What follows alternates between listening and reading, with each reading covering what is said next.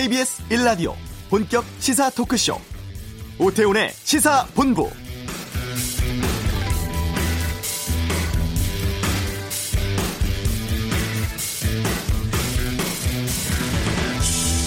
결국 일본이 우리나라를 백색 국가 목록에서 제외하는 수출 무역 관리령 개정안을 처리했습니다. 공포 절차를 거치면 3주 뒤에 효력 발생한다고 하죠. 28일 이달 말부터 시행될 것으로 보이는데 이 백색 국가가 일본이 자기들 나라에서 생산을 한 전략 물자의 수출 절차를 간소화하고 또 수입하는 나라 기업에 편의를 제공하기 위해 지정한 것입니다. 그렇기 때문에 수출 심사 우대 국가 목록 이렇게 부르기도 하죠. 우리가 아시아에서 유일하게 2004년에 포함됐고 그 목록에는 총 27개 나라가 있습니다.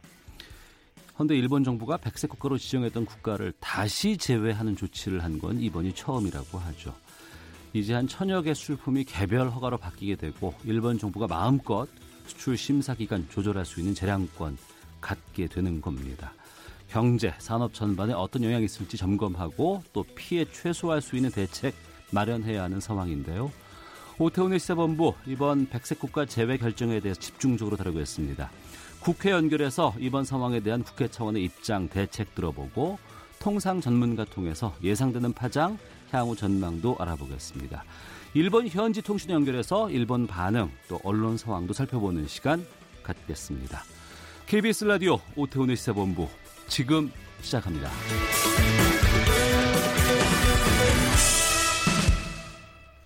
이 시각 가장 핫하고 중요한 뉴스를 정리하는 방금 뉴스 KBS 보도국 박찬형 기자와 함께합니다. 어서 오십시오. 네, 안녕하세요. 이 화이트리스트 국가에서 우리를 뺐습니다.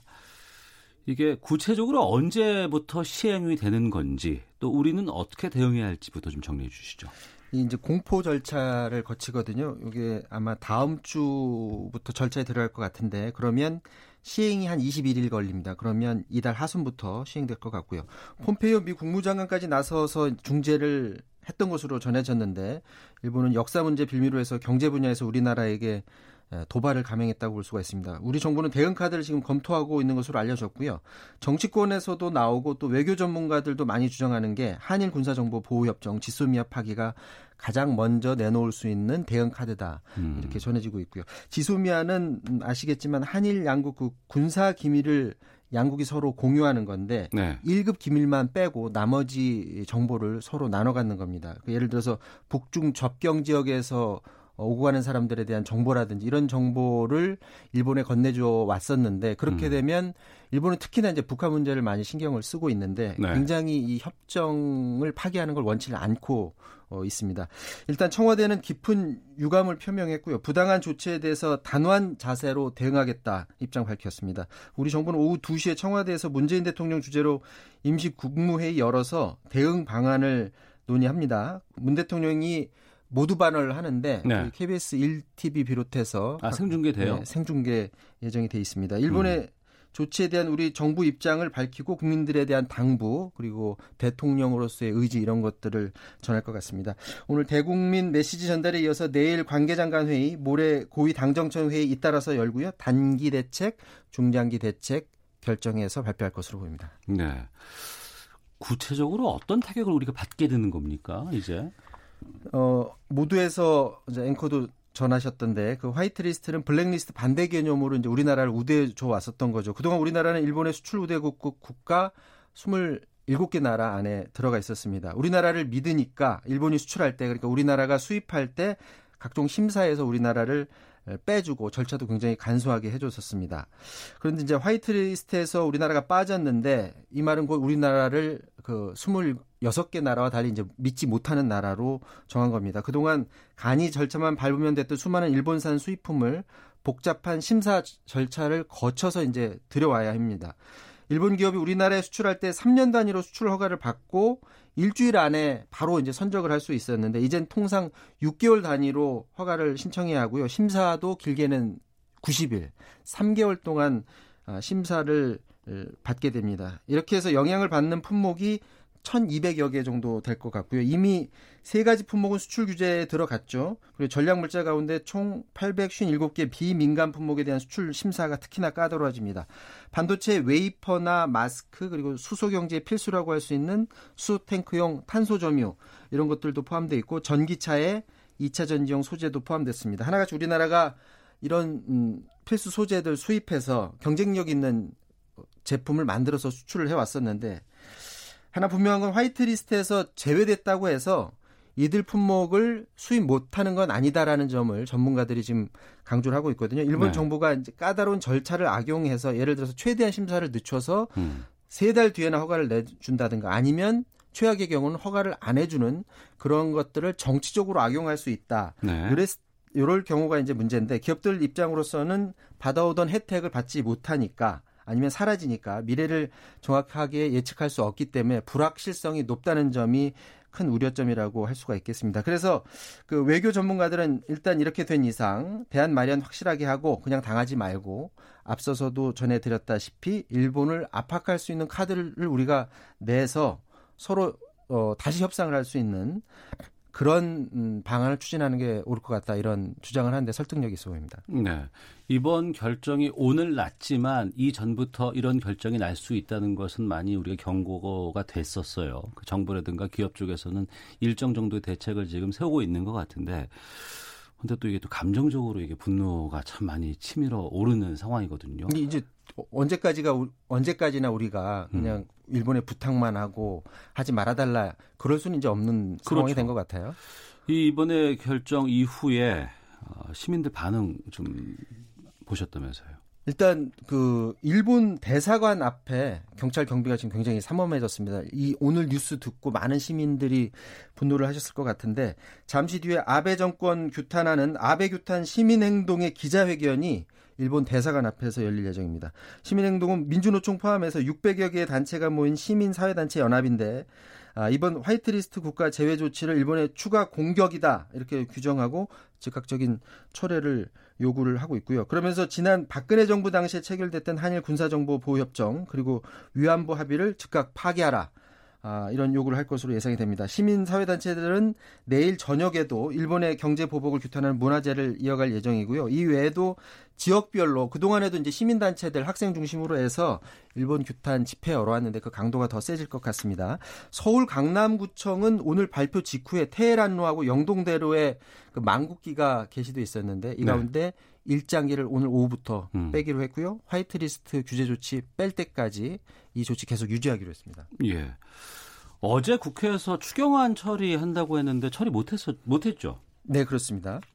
그래서 이제 어 밤새 잠정적인 합의안을 냈고 그래서 예. 당초 알려지기로는 오늘 오전 9시에 이제 본회의를 열어서 통과를 시키려고 했었는데 추가 세부 아, 사안 둘러싸고 의견이 엇갈리면서 본회의가 지금 오후로 미뤄진 상태입니다. 이 때문에 일본 수출 규제 철회 촉구 결의안 국회 차원에서 내기로 했었는데 이게 오후로 미뤄지니까 예. 결의안 자체가 지금 전혀 의미가 없어지게 됐고요. 음. 여야가 이제 잠정적으로 합의한 추경 총액이 5조 8,300억 원입니다. 예. 정부가 냈던 원안이 6조 7천억 원이었는데 8,700억 원 어, 국회에서 어, 삭감이 된 상태고 또 적자 구체 발행액을 기존의 그 3조 6천억 원 규모였었는데 3천억 원을 줄이기로 했습니다. 추경 심사는 독특하게 이루어졌는데 어, 통상은 밑에서부터 올라가서 위로 예. 올라가서 추경액이 결정이 되는데 원내 지도부가 큰 틀에서 총액을 먼저 확정했습니다. 음. 왜냐하면 이렇게 하다가는 오늘 안에도 또 조치를 못하니까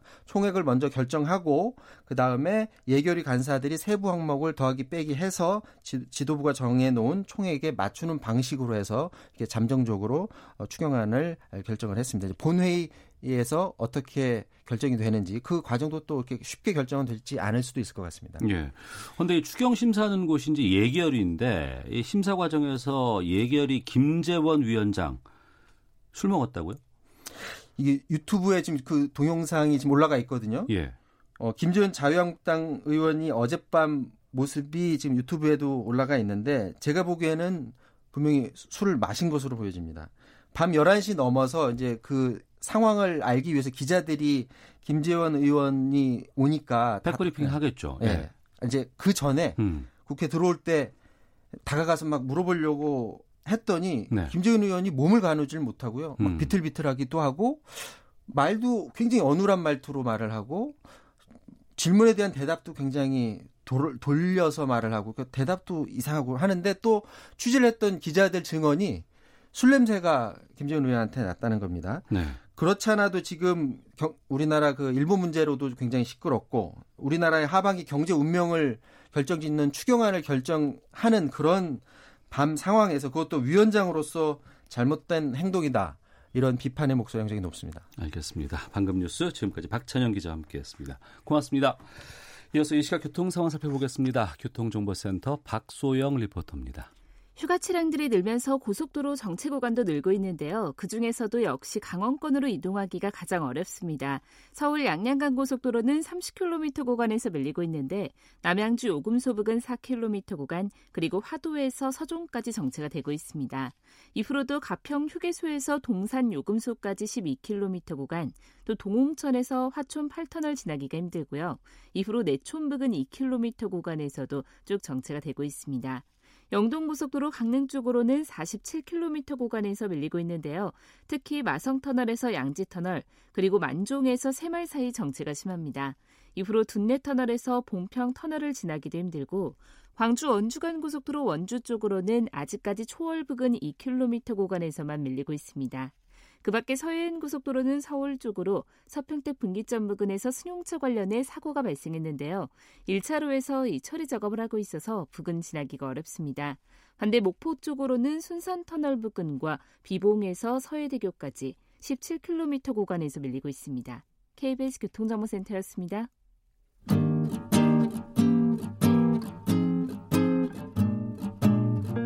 KBS 1라디오 오태훈의 시사본부 여러분의 참여로 더욱 풍성해집니다.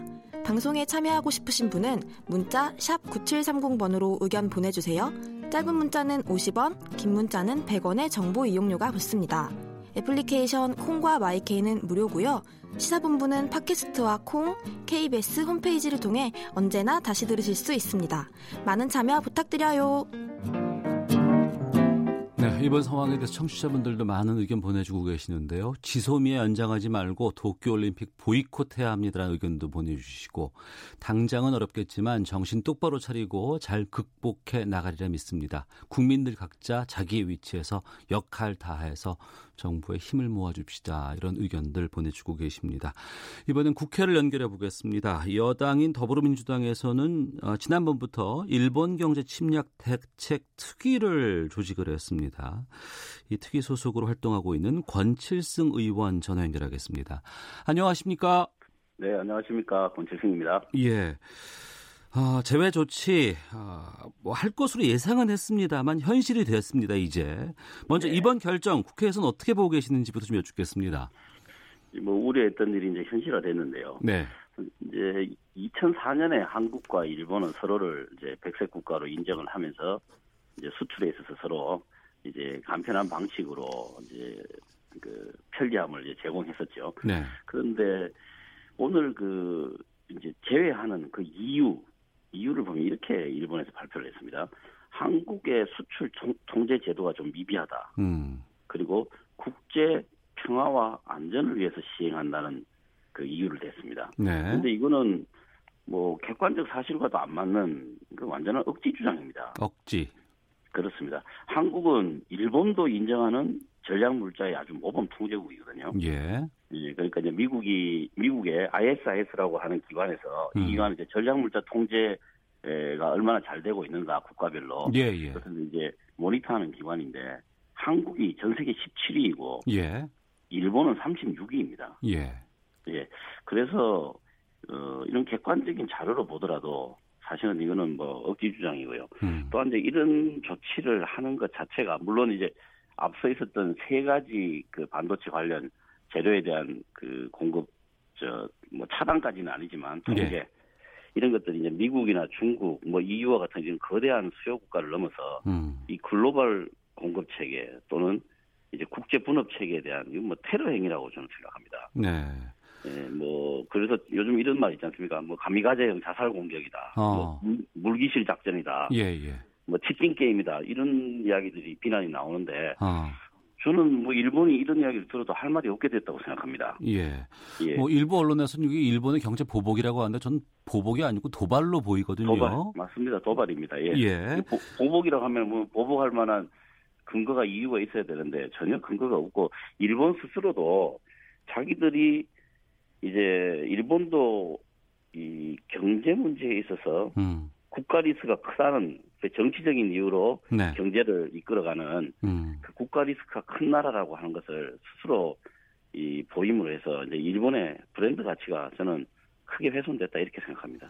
이번 일본의 도발에 대해서 그 민주당 일본 경제 침략 대책 특위에서 그동안 예. 만약에 일본이 이런 조치를 하게 되면 우리도 네. 상응하는 조치를 고려하고 있다라는 얘기들을 여러 차례 말씀하신 것으로 제가 알고 있습니다. 네, 그렇습니다. 예. 그런데 조치했잖아요, 이제. 네. 그럼 우리는 상응 조치 어떤 것들 준비하고 있습니까? 네, 이제 정당과 이제 정부가 조금 이제 역할 분담을 해서 하게 될 텐데요. 네. 일단 이제 우리 정당 입장에서는 여당 입장에서는 일본에 대해서 우리도 일본을 백색 국가에서 제외해야 되는 거 아닌가? 네. 라고 하는 이제 문제 제기가 있고요. 예. 그다음에 일본산 수입품에 대해서 뭐 관세 문제도 좀 관세 카드도 이제 생각해 봐야 된다. 어. 그리고 또 일부 부품 소재에 대해서는 우리도 수출 규제가 있어야 된다. 예. 그다음에 이제 요즘 크게 쟁점이 되고 있는 이 한일 군사 정보 보호 협정. 예, 예. 이 연장 문제에 대해서도 어. 어 이제 의견을 정리해야 될 때가 왔다. 예. 예, 그다음에 이제 WTO나 뭐 최근에 이제 알세비라 등등 이런 여러 가지 국제 여론전에 어. 어 이제 여당이 좀 앞장서서 해야 된다라는 게 큰 틀에서의 이야기입니다. 예. 구체적인 이제 산업에 대한 이야기들은 뭐 정부와 관련 정부의 대응책에서 뭐 말할 기회가 있으면 하도록 하겠습니다. 어, 그럼 그런 것들이 언제쯤 뭐 회의를 통해서 정리를 한다거나 뭐 이런 계획들은 갖고 있는지요? 네, 있습니다. 오늘 어 일요일 날 네. 고위 당정청 있으면 여기에서 이러한 내용들에 대해서 상당히 구체적으로 정리될 것으로 생각합니다. 네. 그 앞서서 한일 군사정보 보호 협정 지소미아 파기도 이제 고려 대상에 포함될 수 있다고 말씀하셨는데 그렇습니다. 예. 이게 혹시 한미일 동맹에 문제가 좀 있지 않을까라는 우려도 일부에서 나오고 있는데 그 부분은 어떻게 보시는지요? 그렇게는 보지 않습니다. 이 이제 한일 군사 정보 보호 협정 자체가 네. 박근혜 정부 때 재추진을 발표하고 한 달 만에 사실 이게 졸속으로 처리된 건입니다. 그러니까 촛불 집회 한참이던 2016년 11월이었죠? 예, 그렇습니다. 그런데 음. 전략물자 수출입을 통제하면서 군사 정보를 공유한다는 게 기본적으로 좀 모순입니다. 네. 그이 전략물자 이 화이트리스트 국가가 일본 입장에서 보면 화이트리스트 국가가 27개국인데 이제 음. 한국이 이제 빠졌죠 거기에서. 근데 이게 전부 안보 협력국이거든요. 예. 근데 이제 우리를 안보 협력국에서 배제를 시켰는데 군사 정보를 공유하자. 음. 이거는 뭐 논리적으로도 맞지 않기 때문에 네. 이 이거 군사 정보 보호 협정을 연장한다는 것에 대해서는 어. 여권에서 좀 회의적인 시각이 다수 있습니다. 알겠습니다. 네. 4314님께서 지금 신한일 어업 협정 파기로 대응하면 어떨까요? 라는 의견 주셨는데 이 부분도 검토가 되고 있나요? 혹시? 그 부분은 아직 이야기가 없었습니다. 아, 그렇군요. 네. 그러면 하나 더. 내년에 도쿄에서 올림픽 있지 않습니까? 예. 이 올림픽 보이콧 하자는 일부의 의견들이 나오곤 있습니다. 예. 이 부분까지도 검토하고 있는지요? 어, 현재까지 우리 정부 여당에서는 정경 분리를 주장해 왔습니다. 네. 정, 이제 뭐 우리가 일본과의 과거사 문제, 정치적인 문제로 논쟁하고 싸움에 온 지가 갈등을 벌인 지가 사실 수십 년이 되지 않습니까? 예. 그런데 이거를 경제 문제로 옮겨서 음. 경제 전쟁으로 사실은 본격화한 거는 없었거든요. 예, 예. 예. 그래서 이제 정치와 경제도 분리해 오자는 입장을 견지해 왔는데 이제 스포츠까지 음. 이제 연계한다는 것에 대해서는 어, 아직 논의된 바가 없고 네. 그렇게까지는 뭐 좀 분리해서 가는 게 맞지 않나라고 하는 이건 뭐 제 개인적입니다만은 네. 어, 분리하는 게 맞다고 보는데 이제, 이제 이번에 뭐 재건 올림픽, 평화 올림픽 이런 이야기들을 하지만 예. 평화 올림픽이라고 하는 취지에 맞게 하려면 음. 일본이 이런 식으로 경제 전쟁을 일으키면 이 주체할 자격이 상당히 뭐 없다 이런 이야기 들어도 할 말 없을 것 같습니다. 네. 자, 민주당 일본 경제 침략 대책 특위 권칠승 의원과 함께 말씀 나누고 있는데요. 혹시 이번 네. 백색 국가 제외 조치 이외에 향후에 일본이 또 다른 도발을 할 가능성도 있습니까? 지금 현재 당장은 어 좀 예, 예상하기가 힘듭니다. 우선 오히려 이런 부분이 있을 것 같습니다. 이게 백색 국가에 제외했다 하더라도 네. 어, 실무적으로 어떻게 규제를 하는지 뭐 힘 조절이라고 할까요? 음. 그런 방식으로 다양하게 이 변수가 큽니다. 네. 한 가지 좀 말씀을 드리면은 이 자율 준수 프로그램 인증 기업이라는 게 있거든요 이번에 그래서 예. 이렇게 그 기업에서 생산하는 물건인 경우에는 음. 또 특별 일반 포괄 허가라는 걸 인정해 줍니다. 네. 그래서 이제 얼마 전에 일본 경제산업성에서 한국 기자단에 대해서 설명을 하면서 예. 이 제도는 그대로 유지하겠다라고 또 설명을 했습니다. 아 우리나라는 네. 백색 국가에서 제외는 하지만 개별 기업 간에는 좀 특혜라든가 양해 같은 것들이 가능하다 이런 것도 예. 여지를 그, 두는 거군요.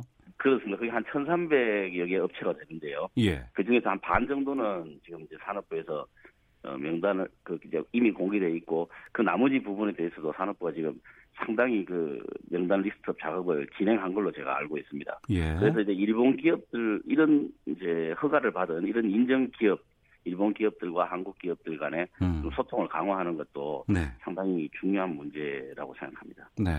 2583님께서는 경제 도발에 상응하는 조치로 일본 전범 기업 자산 압류해서 징용 피해자들에게 배상해야 한다는 의견도 있으시고 또 한 분은 요란하게 떠들지 말고 냉정하게 일본 제대로 알아보는 계기로 삼았으면 좋겠습니다. 알아야 대응할 수 있으니까요. 라는 의견도 주셨습니다. 네.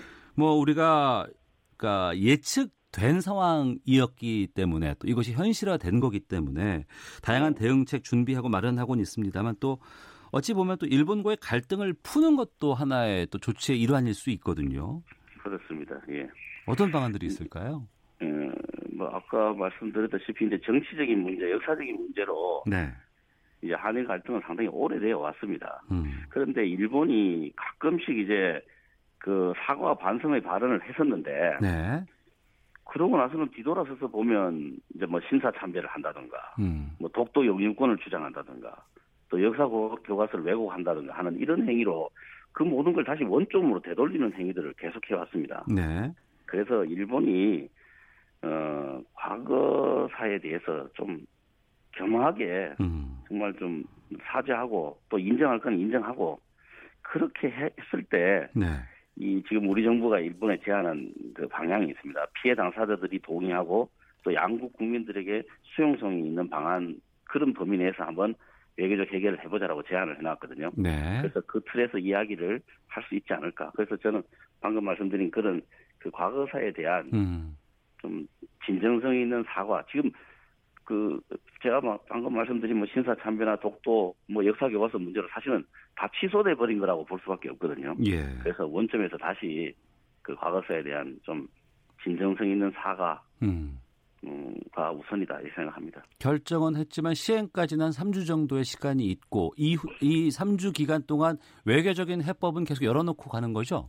그렇습니다. 그는 어. 뭐 지금 일본이 대답할 차례입니다. 지금 일본이 어떻게 보면 내친 걸음이라 네. 가고 있고 일본 선거도 사실은 자민당에서 어, 오히려 의석을 잃으면서 음. 실패한 선거이거든요. 네. 예, 그래서 어, 일본이 이제 내친 걸음이라 음. 여기까지는 갔다고 봅니다만 외교적 그 해결의 방법은 계속 모색해야 된다고 봅니다. 네.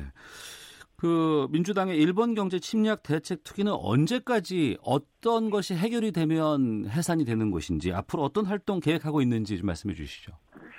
뭐 그건 좀 딱 잘라서 말씀드리기가 좀 어렵습니다. 예, 예. 어려운데 지금 작년 12월부터 음.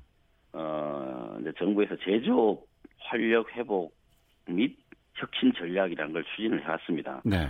어, 그리고 또 중장기 대책도 6월 달에 이미 발표를 했거든요. 네. 제조업 레상스 비전 및 전략이라는 걸 이제 발표를 했는데 정당이나 정치권 국회에서 해야 될 가장 큰 일은 어, 그 동안에 우리가 이제 R&D나 이런 데 많은 투자를 했지만 네. 좀더 실효성 있는 제도를 그 모색해야 될 것 같습니다. 음. 그러니까 예를 들어서 어, 이제 R&D나 장비, 소재, 부품을 개발하는 업체에게 예. 실제 소유 그 수요 기업인 대기업들이 음. 한번 만들어서 와보세요. 우리가 한번 써볼게요. 네. 이런 구조로서는 안 된다는 거죠. 어. 처음부터 개발에 같이 참여하고 네. 그 개발된 소재나 장비를 사용하는 데 따른 여러 가지 리스크들이 있지 않습니까? 예. 이제 뭐 수율이 떨어지고 그러니까 불량률이 올라가는 거죠. 음. 이런 부분들에 대해서는 국가가 어, 리스크를 상당히 좀 감당해주는 네. 그런 어, 이제 민과 관, 관과 기업이 그리고 또 연구기관, 대학 음. 등 이런 연구기관들이 혼연일체가 돼서 네. 어, 지금 지금처럼 지금은 상당히 좀 폐쇄적 구조이거든요. 음. 이런 것들 좀 개방하고 어, 같이 리스크를 분담하는 네. 그런 방법으로 그 제도를 개선할 것이고 조만간에 어, 정부에서 이런 내용들을 발표할 예정입니다. 예. 일본 수출 규제에 대한 국회 차원의 결의안도 지금 내야 되고 본회의 예. 오늘 오후에 열리는 거죠? 잘 모르겠습니다. 아이고. 밤 11시 넘어야 열리지 않을까라고 아까 문자가 왔습니다. 아, 그래요? 오늘 밤 11시까지도? 예. 아. 두고 봐야 되겠습니다. 원래 뭐 어제 되는 줄 알고 다 대기하고 그랬습니다. 예. 새벽까지. 참 10시에 가기에서 이게 처리가 됐는데 우리 국회 차원의 결의안은 좀 먼저 내야 되지 않을까 발표를 좀 해야 되지 않을까라는 생각인데 알겠습니다. 네, 오늘 저 뭐 민주당에서는 우선 이제 규탄이 있습니다. 네, 알겠습니다. 네. 자, 오늘 말씀 여기까지 듣겠습니다. 고맙습니다. 네, 감사합니다. 예, 더불어민주당 일본 경제 침략 대책 특위의 권칠승 의원이었습니다. 헤드라인 뉴스입니다. 청와대는 백색 국가 재외와 관련한 상황을 관리하고 점검하기 위해 TF와 상황반을 설치해 긴밀하고 신속하게 대응해 나갈 것이라고 밝혔습니다. 상황반장은 김상조 청와대 정책실장이 TF팀장은 윤건영 국정기획 상황실장이 맡습니다. 일본 정부가 한국을 화이트리스트에서 배제하는 결정을 내리자 여당인 더불어민주당 지도부, 가 한일 간 군사정보 보호 협정에 의미가 있는지 의문스럽다며 파기 가능성을 공개적으로 언급했습니다. 자유한국당 황교안 대표는 이번 화이트리스트 배제 결정은 한일 관계를 과거로 퇴행시키는 명백히 잘못된 결정이라며 즉각 철회하라고 촉구했습니다. 청와대는 북한이 오늘 새벽 발사한 단거리 발사체에 대해 신형 단거리 탄도 미사일일 가능성이 높은 것으로 본다고 밝혔습니다. 마이크 폼페이오 미국 국무장관은 한일 갈등에 대한 미국의 중재 여부에 대해 한일 양국이 갈등을 완화하는 길을 찾길 희망한다고 밝혔습니다. 오늘 오후 방콕에서는 한미일 외교장관 회담이 예정돼 있습니다. 지금까지 라디오 정보센터 조진주였습니다.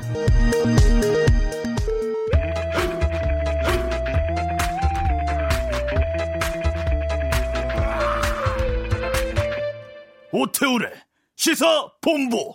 네, 한 주간의 스포츠 소식을 정리하는 시간입니다. 관전 포인트. 최동호 스포츠 평론가와 함께하겠습니다. 어서 오십시오. 예, 안녕하세요. 예.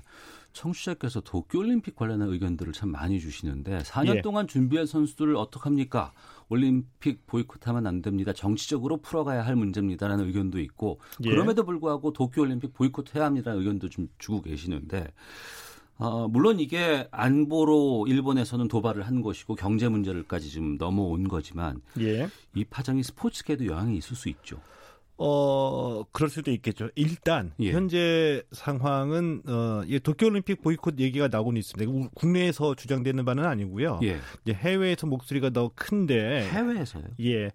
해외에서 나오는 이 도쿄올림픽 반, 어, 반 도쿄올림픽, 이 도쿄올림픽 보이콧은 이 후쿠시마 원전 발로 어, 제기가 된 방사능으로부터 지금 안전을 담보할 수 있겠느냐. 아, 도쿄올림픽 자체가 방사능으로부터 안전하지 않을 수 있, 다 예. 와 관련된 문제로 이제 보이콧 얘기가 나오고 있는 거고요. 예. 오늘 이 화이트리스트에서 제외된 것과 관련해서 이 도쿄올림픽과 연관된 주장은 아직까지는 나오고는 있지는 않죠. 만약에 네. 음. 그런데 일본의 그 화이트리스트 제외를 뛰어넘는 더 상식 밖의 조치가 계속 이어져서 한일 관계가 악화된다라고 한다면 네. 어 도쿄올림픽과 관련돼서 어떤 주장이 또 국내에서도 제기가 음. 될지 장담하기는 힘들다라고 보고요. 네. 어, 이, 이미 이 그 수출 규제로 촉발된 이 국내에서의 이 일본 상품 구매 불매 운동. 예, 불매 운동. 그리고 이제 해, 일본 여행 그 거부 운동과 관련해서 스포츠에서도 이런 움직임이 확산은 되고 있습니다. 대표적인 어. 예를 들게 되면은 예.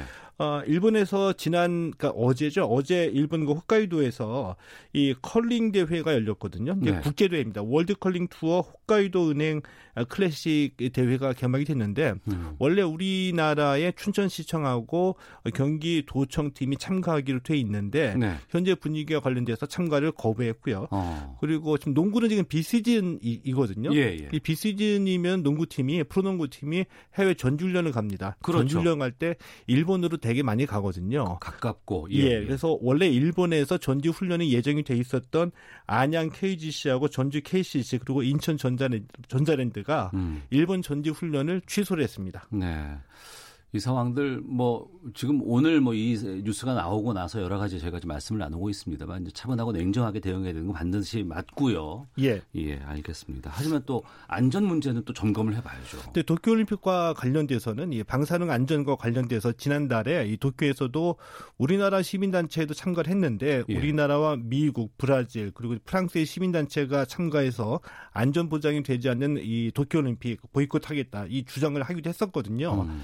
근데 이 도쿄올림픽에서 일본이 얻고자 하는 가장 그 중요한 목표 중에 하나가 네. 이 아베가 이 후쿠시마 원전 발로 시작이 된 방사능으로부터 일본이 완전히 이제 자유로워졌다. 음. 이 방사능 그 공포를 극복했다라는 것을 이 내년에 열리는 도쿄올림픽에서 보여주고 싶어 하거든요. 네. 그래서 일부러 이 성화 봉송의 일본 국내 그 출발 지점을 이 후쿠시마 원전 20km 지점에서 출발을 합니다. 어. 일부러 보여주려는 얘기겠죠. 예. 어, 그리고 야구와 소프트볼 이 경기장도 이 원전 사고로부터 70, 70km 지점에 있는 경기장에서 치르고요. 네. 그리고 올림픽 기간 동안에 선수들에게 공급되는 이 쌀, 어. 쌀도 후쿠시마 쌀을 제공을 하겠다 이런 예정이거든요. 이것이 이제 의도하는 바가 일본은 이제 방사능으로부터 완전히 자유롭다, 극복을 했다 이것을 보여주고 싶은 건데. 예. 이것을 세계인들로부터 또 올림피언들로부터 동의를 받으려면 어. 완벽한 검증과 안전이 보장됐다는 것을 확인 받아야지 이게 동의를 그렇죠. 얻는 거지. 예, 예. 아무도 동의하지 않는 상황에서 그들 스스로가 후쿠시마 쌀 제공하고 후쿠시마 근처에서 성화봉송한다고 음. 이게 그 동의가 되, 되는 건 아니잖아요. 근데 네. 만약에 어, 이걸 우리가 이제 그 동의할 수 있는 방법으로 이 검증이 되지 않는 한 도쿄올림픽 개막 직전까지 음. 세계 각국에 있는 이 시민단체로부터 올림픽 보이콧 운동은 계속해서 진행될 것으로 예상이 됩니다. 예. 일본의 도쿄올림픽이 뭐 백색 국가 제외 차원의 일본의 도발과 관련된 것보다도 전 예. 세계인의 안전 문제에 어, 검증이 필요하진 상황이 아닌가 싶기도 하고요. 알겠습니다. 자, 다른 어, 내용을 좀 살펴보겠습니다. 이것도 좀 화가 나는 건데 유벤투스가 이제 한국 축구 팬들 화나게 했고, 예. 근데 그 이후에 뭐 공문을 다시 보내왔는데 이게 때문에 더 화가 나고 있다고요? 분노케 하고 있죠. 어. 그러니까 이 일단 사고가 났습니다. 예. 사고 후에 그 대책 대응해서 더 우리를 더 화나게 만드는 거거든요. 그러니까 이게 호날두 노시하고 경기장 경기장이 지각 사태가 있었죠. 그래서 네. 우리 이 프로축구 연맹이 항의 공문을 보냈거든요. 이 네. 항의 공문에 대한 유벤투스의 그 안드레아 아넬리 회장이 이제 답신이 어제 온 겁니다. 네. 결론적으로 말씀드리면 우리는 아무런 책임이 없다. 잘못이 없다. 예, 그 어. 유벤투스가 한국 팬들에게 그 무리한 행동을 했다는 것에 대해서 우리는 동의하기 힘들다라는 네. 그 결론을 냈고요. 어. 그왜 그렇게 주장하느냐? 이 유벤투스의 주장을 보면은 호날두를 제외하고 우리는 모든 선수들이 다 그 경기에 참가해서 좋은 경기를 보여줬다. 그리고 음. 호날두는 이 근육 피로가 있어서 의료진으로부터 참가할 수 없다는 얘기를 들었다. 네. 그리고 경기장 지각 사태는 어, 전 세계에서 우리가 이런 경험이 처음이다. 뭐냐 하면 경찰 에스코트 없이 음. 그냥 이 우리 버스가 교통지체 때문에 두 시간 동안 우리 선수들이 두 시간 동안 버스에서 고생한 고생한 거 네. 이거는 전 세계에서 우리가 전혀 경험하지 못했던 일이다라고 오히려 책임을 우리 쪽에서 전가하고 있기 때문에 네. 팬들이 더 화를 지금 돋구고 있는 거죠. 예. 그 이 주최 회사죠, 이 더페스타인가요? 예. 여기서는 유벤투스가 뭐 사과할 거다 이렇게 입장도 표명하지 않았었습니까? 아, 다시 한 번 더 드러났거든요. 이 예. 더페스타라는 업체가 전혀 이제 능력이 없고 이런 어. 정도의 그 이벤트를 개최할 능력이 없다는 게 다시 한 번 드러난 건데 근데 뭐냐 하면은 그 전날에 더페스타의 그 로빈장 대표는 이렇게 얘기했어요. 어, 이, 이 26일 경기 후에 그 유벤투스와 통화를 해보니 이 빠르면 이번 주 안으로 유벤투스가 한국에 와서 사과 기자회견을 할 예정이다 이렇게 얘기를 했거든요. 예. 근데 이 아날리 회장의 그 답변을 보니까 전혀 엉뚱한 얘기잖아요. 음. 이것을 보면은 이 더페스타가 유벤투스하고 책임 있게 책임 있고 그리고 정확하게 소통을 하고 있지 못하다는 얘기를 알 수가 있는 거죠. 네.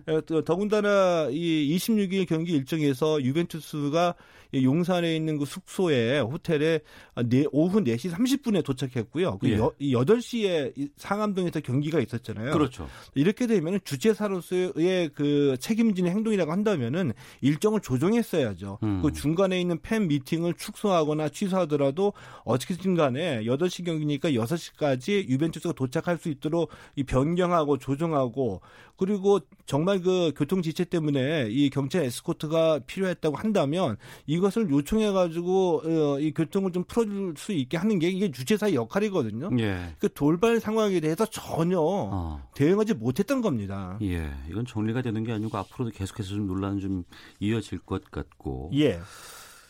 자, 그 미 프로야구 유현진 선수 6이닝 무실점 호투했는데 승리 투수 되진 못했다면서요? 아, 좀 아쉽죠. 네. 그래서 좀 다저스 타자들을 얄밉게 보시는 팬들도 지금 등장하고 있는데 왜 예. 얄밉게 보냐 하면 어제 콜로라도전이었었거든요. 이 쿠어스필드에서 6이닝 무실점이었습니다. 그런데 0대 0이던 7회에 이제 마운드에서 내려왔고요. 예. 어, 류현진 선수 내려오니까 그 다음서부터 이제 다저스 타자들이 득점을 내가지고 5대 1로 이긴 거죠. 예.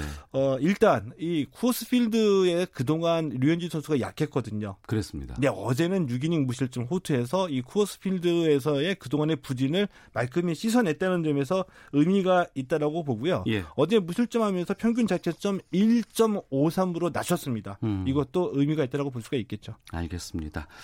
자, 관전 포인트 지금까지 최동호 스포츠 평론가와 함께했습니다. 말씀 고맙습니다. 예, 고맙습니다. 예. 아, 잠시 후 2부에서는 이번 백색 국가 제외에 대한 우리 정부의 법적 대응 방안, 또 일본 현지 반응까지 연결해서 살펴보도록 하겠습니다. 이어지는 와치독 시간에는 피의 사실 공표죄에 대해서 기자들 어떤 입장인지 직접 물어보도록 하겠습니다. 뉴스 들으시고 잠시 후 2부에서 뵙겠습니다.